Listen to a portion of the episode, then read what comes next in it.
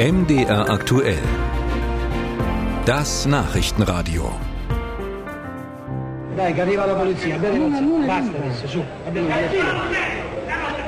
Ein kleiner roter Renault in der Via Caetani, einer Straße im Herzen Roms. Rundherum Menschen, sie wirken aufgeregt, schauen durch die Seitenscheibe.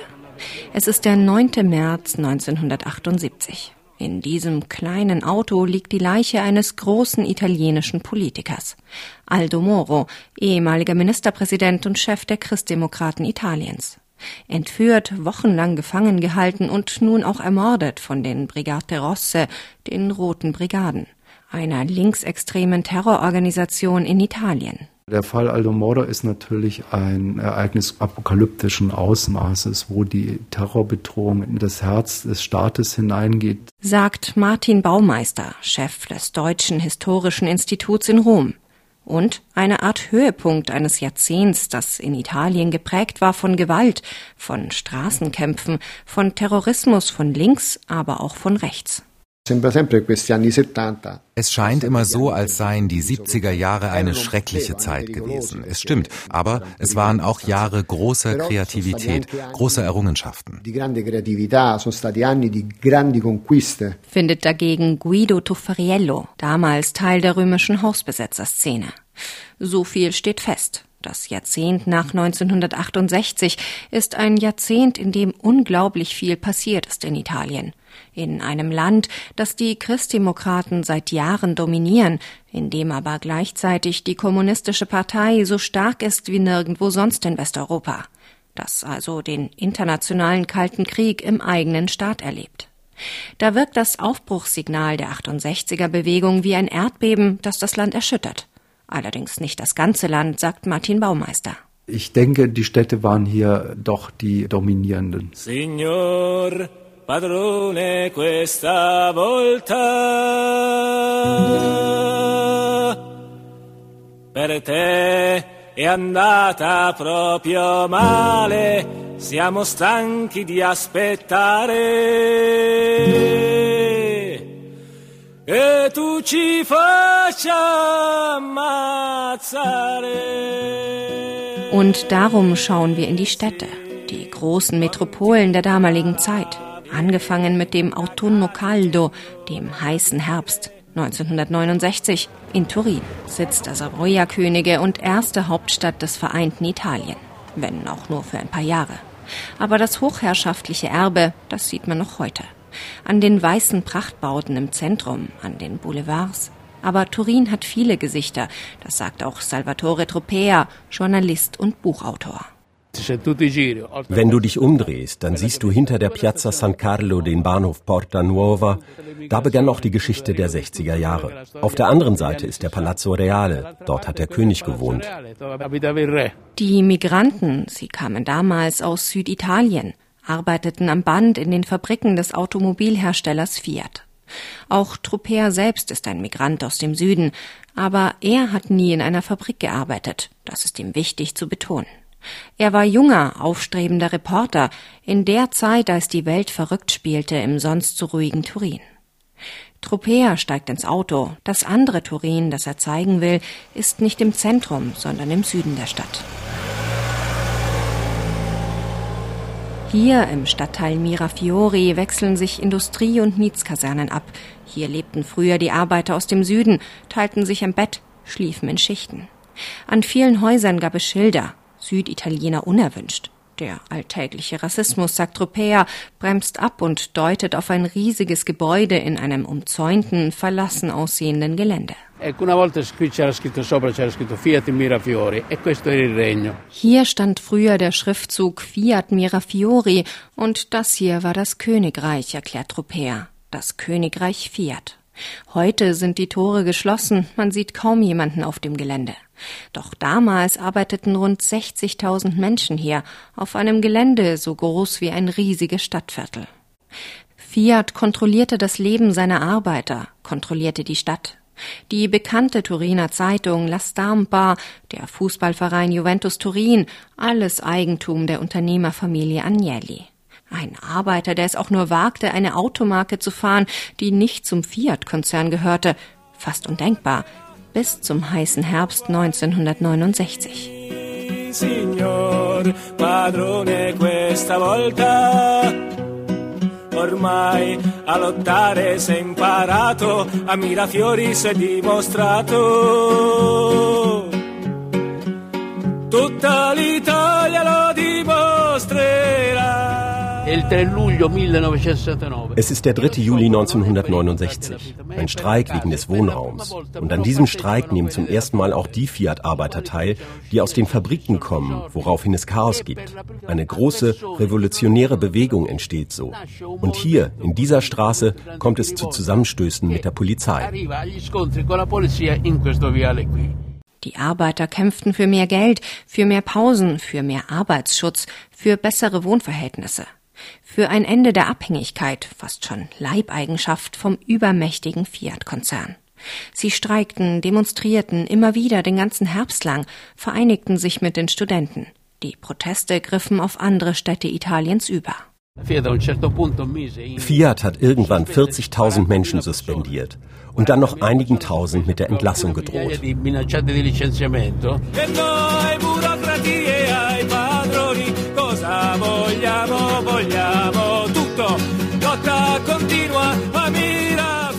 Am Ende der Erfolg.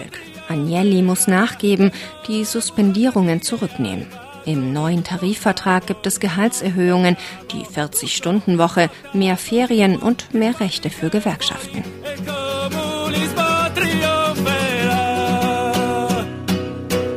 Der heiße Herbst Turins ist zu Ende, aber sein Geist wirkt nach. Fast gleichzeitig mit dem Abschluss der Verhandlungen erschüttert ein anderes Ereignis das Land. Ci sono state esplosioni nel pomeriggio a Milano e a Roma. Es gab am Nachmittag Explosionen in Mailand und Rom. Die schwerste ist in Mailand geschehen, in der Haupthalle der Banca Nazionale dell'Agricoltura. Es scheint sicher zu sein, dass eine Bombe explodiert ist.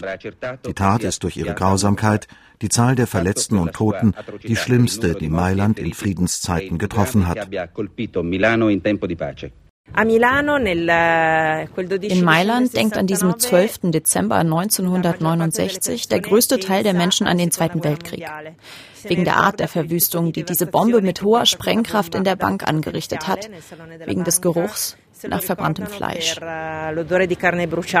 Benedetta Tobagi, Journalistin und Autorin, beschäftigt sich seit über zehn Jahren mit dem Attentat an der Piazza Fontana, einem kleinen Platz wenige Schritte vom Mailänder Dom entfernt.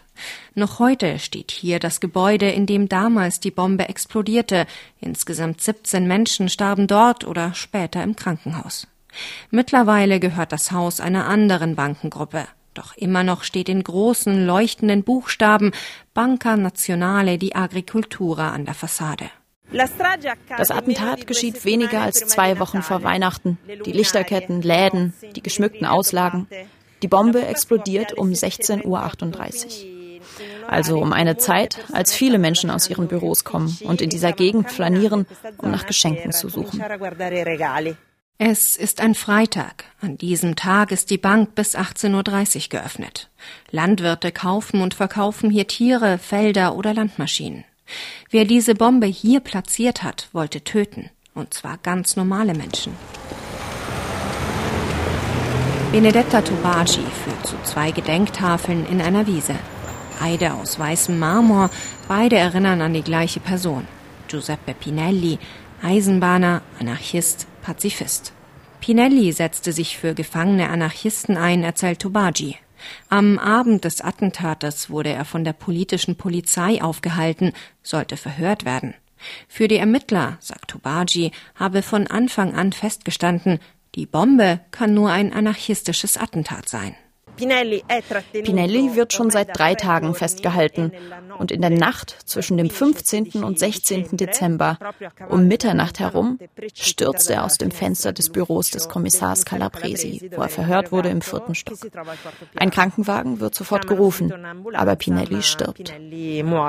Vier Polizisten waren anwesend, als Pinelli starb. Doch sie haben nie erzählt, was wirklich passiert ist in jener Nacht. Klar ist heute nur, es war kein Selbstmord, wie die Polizei anfangs behauptet hatte. Und deshalb gibt es zwei Gedenktafeln, die der Stadt mit der Aufschrift »Tragisch gestorben« und die der Studenten und Genossen von damals mit der Aufschrift »Unschuldig ermordet«. Doch wer steckte wirklich hinter dem Attentat? Heute, ein halbes Jahrhundert später, ist klar, es ist, wie auch viele andere in jenen Jahren, von der Neonazi-Organisation Ordine Nuovo organisiert worden, um einen faschistischen Staatsstreich vorzubereiten. Und es deutet sehr viel darauf hin, dass Teile der Sicherheitskräfte, der Geheimdienste, des Militärs die Täter damals gedeckt oder sie sogar bei der Tat unterstützt haben. Wohl aus Angst vor einer kommunistischen Machtübernahme. Wer die Täter waren, ist mittlerweile bekannt, sagt Benedetta Tobagi. Die Gerichtsprozesse gegen sie zogen sich bis in die zweitausender Jahre hin. Aber endgültig verurteilt werden konnten die Haupttäter nach italienischem Recht nie, weil ihre Taten verjährt waren oder weil sie in den ersten Prozessen endgültig freigesprochen wurden. Für Tobagi ist das Attentat ein Blutbad, das nie Gerechtigkeit erfahren hat, wie viele weitere der neonazistischen Organisation, mit schweren Folgen für die italienische Geschichte. In Italien begann sich damals schon gewaltbereiter Linksextremismus zu entwickeln, wie in Frankreich, in Deutschland und vielen anderen Ländern auch.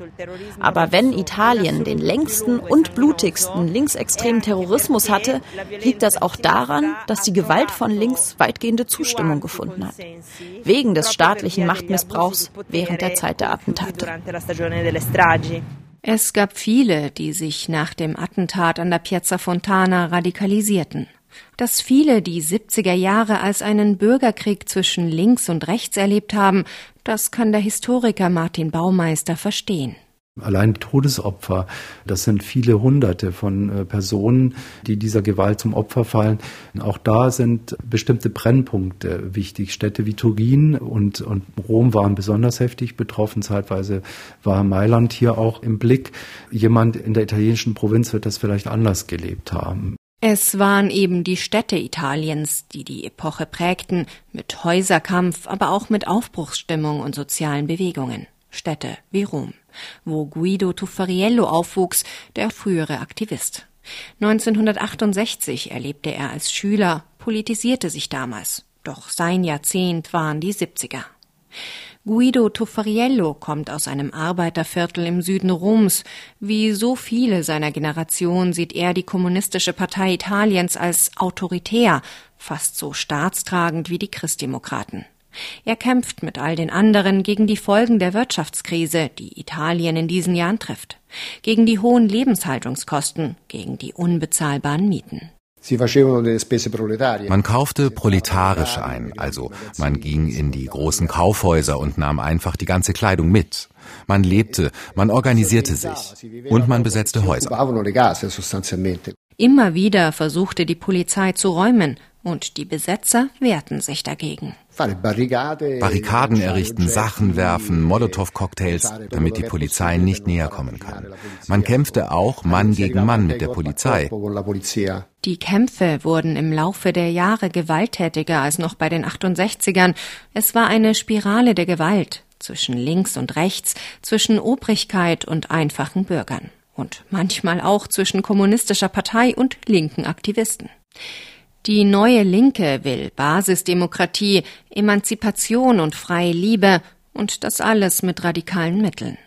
Den italienischen Kommunisten geht es mehr um Arbeiterrechte. Sie setzen auf Ausgleich, nähern sich den Christdemokraten an. Ihr selbst erklärtes Ziel, die Demokratie vor radikalen Strömungen von links oder rechts zu schützen. Doch das Ergebnis, sowohl linke als auch rechte Gruppierungen radikalisieren sich umso mehr. Es ist ein Generationenkonflikt, mit dem die traditionellen linken Parteien, die neunzehnhundertachtundsechzig noch mitten im Geschehen waren, nicht umgehen können. Bologna, Stadt der Studenten, neunzehnhundertsiebenundsiebzig. Hier gibt es ein freies Radio, Radio Alice. Dadaistische Gespräche, subversive Songs, Moderationen voller Schimpfwörter oder Anleitungen, wie man Zugtickets fälschen konnte. Bei Radio Alice geht alles über den Äther. Radio Alice steht noch heute unten auf der heruntergelassenen Jalousie eines Ladens in der Via del Pratello in Bologna. Darüber das Bild einer jungen Frau, die ein altmodisches Radio in der Hand hält. Valerio Minella, damals Mitgründer von Radio Alice, deutet auf die schwere Holztür daneben. Hier war der Eingang, gesendet wurde im obersten Stockwerk mit einfachsten Mitteln. Gegründet wurde Radio Alice neunzehnhundertsechsundsiebzig, benannt nach Alice im Wunderland, erzählt Minella auf dem Weg Richtung Universitätsviertel. Es hatte nur eine kurze Lebensdauer, ist aber in Italien heute immer noch bekannt. Das liegt vor allem an den Ereignissen des Settanta Sette, des Jahres neunzehnhundertsiebenundsiebzig, in Italien ein fester Begriff. Ein Jahr geprägt von Studentenprotesten, Bologna war eines der Zentren der Bewegung. Minella zeigt auf eine Hauswand in einer Seitenstraße. Das hier sind die Einschusslöcher in der Mauer, die entstanden sind, als sie auf Francesco Lorusso geschossen und ihn umgebracht haben. Das war gegen Mittag am elften März neunzehnhundertsiebenundsiebzig und das hat den Ausbruch des Zorns, die Rebellion der Bewegung hervorgerufen, mit Barrikaden, Besetzungen, Plünderungen und all dem, was typisch ist für einen so dramatischen Moment. Straßenkämpfe brachen aus. Es waren wieder einmal bürgerkriegsähnliche Zustände. Und diesmal rückte das italienische Militär mit Panzern an. Die schweren Fahrzeuge schoben sich durch die engen Gassen der Altstadt. Ehrlich gesagt weiß ich gar nicht, wie bewusst uns das in dem Moment war, was wir da erlebten. Danach haben wir innegehalten und uns gedacht, wie bitte? Wir standen Panzern gegenüber, aber in diesem Moment haben wir gar nicht richtig verstanden, wer uns da gegenüberstand. Ein paar Schritte weiter, der große Platz vor dem Hauptgebäude der Universität. Wo heute Studenten friedlich in der Sonne auf dem Boden sitzen, war damals das Zentrum der Ereignisse, sagt Minella.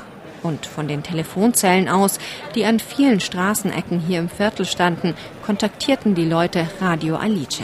La polizia, si sta arrivando la polizia? Sta arrivando? Qua dentro? Sie haben erzählt, die Polizei bewegt sich hierhin und dorthin. Die Genossen laufen dahin und dorthin. Sie haben live aus den Telefonzellen berichtet. Zu einem Zeitpunkt, an dem die Zusammenstöße auf der Straße sich beruhigt hatten, es schien, als ob wirklich alles ruhig geworden wäre, hören wir auf einmal ein lautes Klopfen an der Tür. Macht auf! Die Polizei schlug die Tür ein. Stand schwer bewaffnet mit kugelsicheren Westen, Maschinengewehren vor den Studenten. Fast alle flohen über die Dächer, Valerio Minella blieb und moderierte weiter, wenn auch mit erhobenen Händen.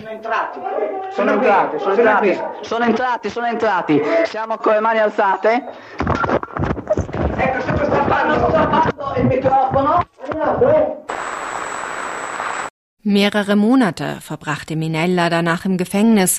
Mikrofone und Bänder wurden konfisziert, die Studentenrevolte niedergeschlagen. Doch fast alle heute berühmten Künstler, Schriftsteller oder Comiczeichner, die damals jung und in Bologna waren, verbindet eines: Sie waren Teil von Radio Alice.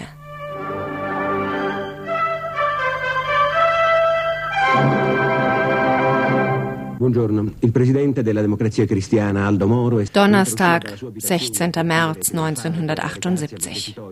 Eine Sonderausgabe des Telegiornale im italienischen Fernsehsender R A I beschreibt die Entführung von Aldo Moro, dem Chef der Christdemokraten Italiens, durch die Roten Brigaden. Der Römer Roberto Orru war damals siebzehn Jahre alt, besuchte eine Schule wenige Meter vom Tatort entfernt. Sobald er und seine Freunde von der Entführung erfuhren, rannten sie hin. Wir sind da angekommen und vor uns war ein schreckliches Szenario. Die Straße war verbarrikadiert. Laken bedeckten einige Leichen, die ausgestreckt auf der Straße lagen, und andere, die in den Autos waren. Polizisten und Personenschützer, ermordet während der Entführung. Er habe damals verstanden, dass das alles nichts mehr mit Politik zu tun habe, sagt Roberto Orru heute. Lungo la, la strada abbiamo scherzato. Auf dem Weg zum Tatort haben wir noch Witze gemacht, auch über Aldo Moro. Aber dort haben wir fünf Personen auf dem Boden gesehen. Und dann sind wir aufgewacht. Aufgewacht aus dieser Illusion, dass der Terrorismus nur den Bösen Angst macht. Nein, der Terrorismus heißt Terrorismus, weil er Terror bringt, weil er allen Angst macht. fünfundfünfzig Tage dauerte die Entführung von Aldo Moro. Die Roten Brigaden wollten damit unter anderem die Annäherung zwischen kommunistischer Partei und Christdemokraten sabotieren, verlangten die Freilassung von Gesinnungsgenossen. Die Regierung lehnte Verhandlungen ab, der Papst bot sich als Austauschgeisel an, während Aldo Moro bittere Briefe aus der Gefangenschaft schrieb, bis er ermordet in dem kleinen roten Renault aufgefunden wurde. Ein Schock für das Land, auch für Guido Tufariello, den linken Aktivisten. Eine hilflose Person zu töten, ist nochmal etwas anderes als das, was während der Zusammenstöße passiert ist. Ich glaube, dass die Entführung von Aldo Moro viele zum Nachdenken gebracht hat. Insbesondere die, die sich der Dinge mehr bewusst waren, die politischer waren. Auch Historiker Martin Baumeister sieht die Entführung und Ermordung von Aldo Moro als Zäsur. Die große Erwartung, die sich in diesem Jahrzehnt zwischen achtundsechzig und achtundsiebzig dann bis zur Ermordung von Moro aufgebaut hat, die ist gebrochen worden. Die achtziger Jahre kamen und wir haben gesagt, es reicht. Wir können nicht mehr weitermachen. Amüsieren wir uns eben. Ich habe mich Anfang der achtziger Jahre der Punkmusik angenähert, um immer noch ein bisschen außerhalb des Establishments zu bleiben. Aber klar, es kam auch die Erschöpfung, die Enttäuschung. Heute mischt sich in die Erzählung von Guido Tufariello auch Wehmut. Es seien schwierige, aber auch schöne Jahre gewesen. Es habe große Errungenschaften gegeben, die noch heute in Italien nachwirken. Ein moderneres Familienrecht, die Möglichkeit der Scheidung, der Abtreibung, eine bessere Krankenversicherung zum Beispiel. Aber gleichzeitig habe er Genossen und Polizisten sterben sehen, sagt er. Sie haben einen hohen Preis gezahlt für die Reformen und die Hoffnung, in Italien mehr Demokratie wagen zu können. Warum unsere Generation? Weil die achtundsechziger-Bewegung und all diese Kämpfe in den siebziger Jahren dieses Gefühl geschaffen haben, dass man mit einem kräftigen Schubs diese parlamentarische Demokratie verändern, aus den Angeln heben könnte. Das Verlangen nach Demokratie ist stärker als alles andere. Du bist auch bereit, dein Leben zu riskieren, zusammengeschlagen zu werden. Denn du glaubst an diese Sache. Das war damals so. Man hat daran geglaubt.